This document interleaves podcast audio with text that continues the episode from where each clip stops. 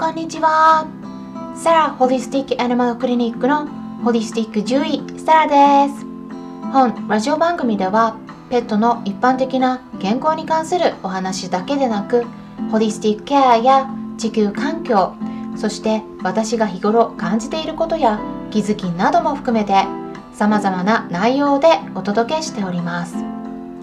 今回は最近よく話題になっている HSP についてワンちゃんや猫ちゃんなどの動物にもそういったものがあるのか簡単に解説していきたいと思います。まず HSP って何と思われている方も多いと思いますので説明しますと英語で HSP というのは Highly Sensitive Person という言葉のそれぞれの頭文字を取った略語で日本語でそのまま直訳すると非常に敏感な人という意味になります。HSP というのは病気ではなくて人それぞれが持つ気質になります。HSP ではない他の人と比べるとさまざまな物事に対してより過敏に反応しやすい傾向を持っていると言われています。主な特徴としては例えば痛みに非常に敏感であったり大きな音に対しても非常に不快感を覚えたりびっくりしやすくて非常に真面目であったり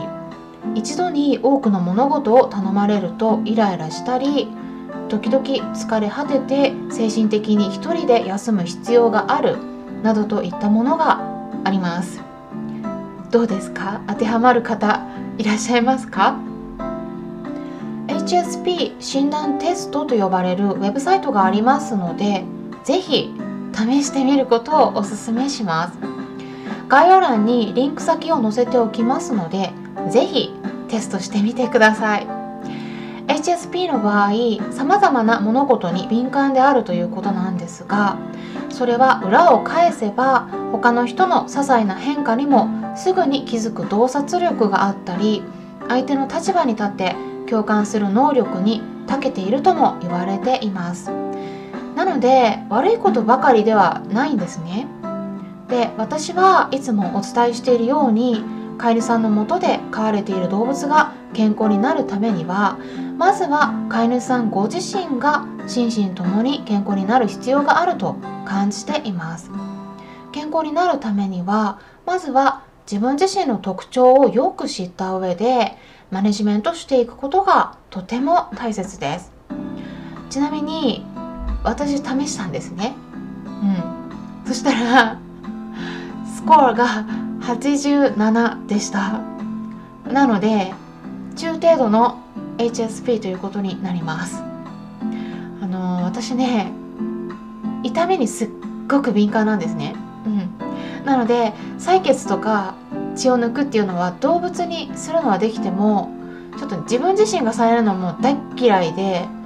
あとはねあの実際に薬の副作用が出やすいっていうところもあるんでちょっとお医者さんからしたらちょっと厄介な患者だと思います。で実は私の主人がイギリスの救急病院で働いている医者なんですね。なので私が風邪ひいた時とかなんかちょっとアドバイスはくれるんですけど私言うこと聞かないんで。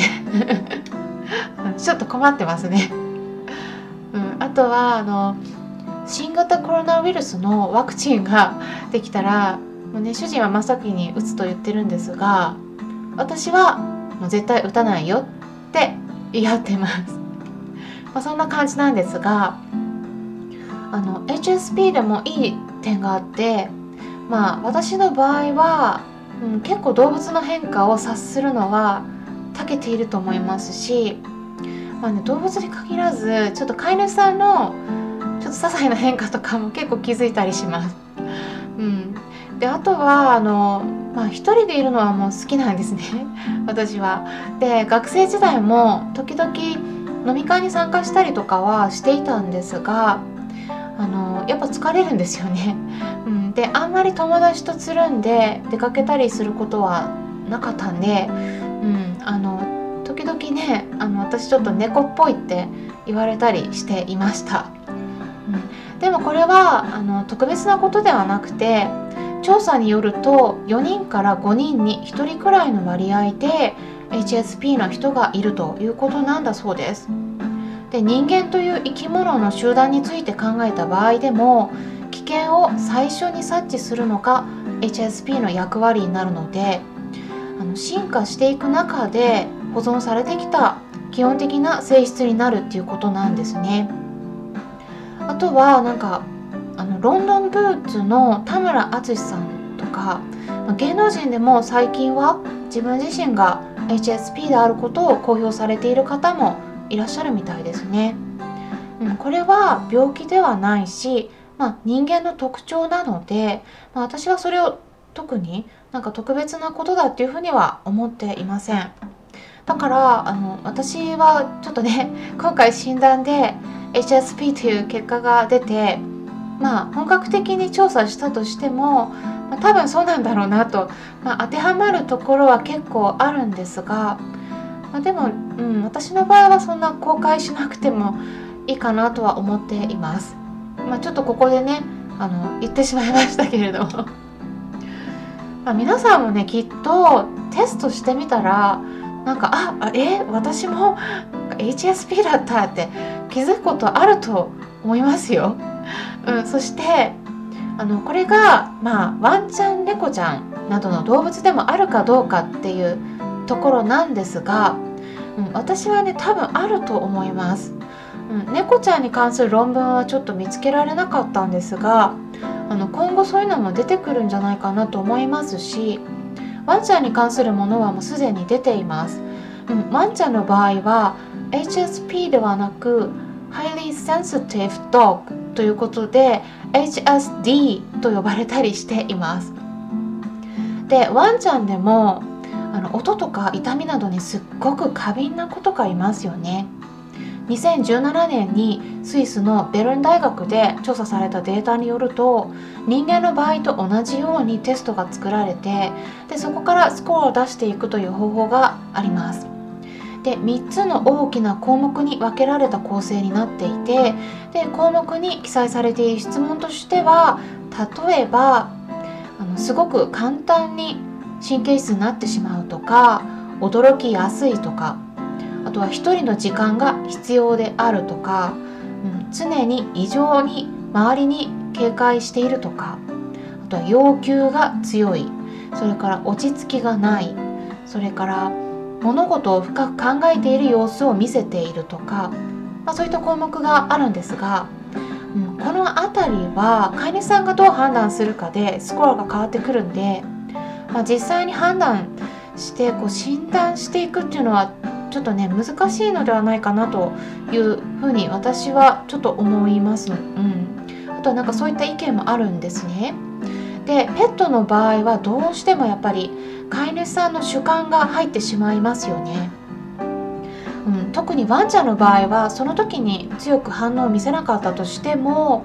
うん、心の奥に溜め込んでしまう子って結構多いように感じています。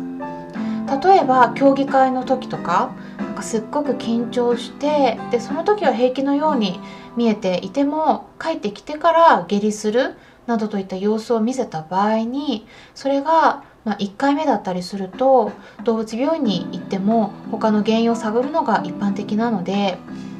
うん、なんか飼い主さんとしては、まあ、それをストレスのせいだっていうふうには、まあ、想像してなかったりもすると思うんです。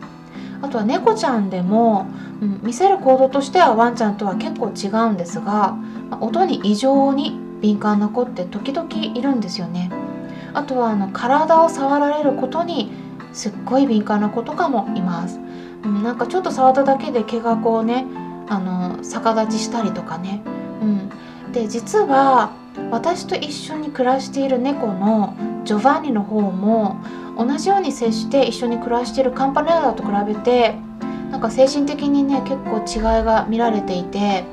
うん、些細なことにすっごく敏感だったりあとちょっとね意思の疎通を取るのがあの難しかったりする場合があるんですよね。なので、うんまあ、昔からちょっと私は、うん、何かしらのちょっとね精神的な問題があるのかなって思ったりしています、うん、この件についてはまたそのうちお話しできればと考えています。今回は最近よく話題に上がっている HSP について。これって何っていうのとあとはペットにもあるのといったテーマでお話ししていきました。参考になったと思われた方はよろしければいいねボタンのクリックとかフォローもしていただけたら嬉しいです。それから新型コロナ復興支援として今年の5月から YouTube 動画で短いセミナー内容を100本公開していくという企画を行っておりますがある程度たまったところで無料で公開している動画は有料に切り替わる予定ですのであとはこの音声もあの一部ね有料に切り替わっていくと思いますので興味のある内容がありましたら是非今のうちにチェックしておくことをおすすめします。今回も最後まで視聴していただきありがとうございましたそれではまたお会いしましょうホリスティック獣医サラでした。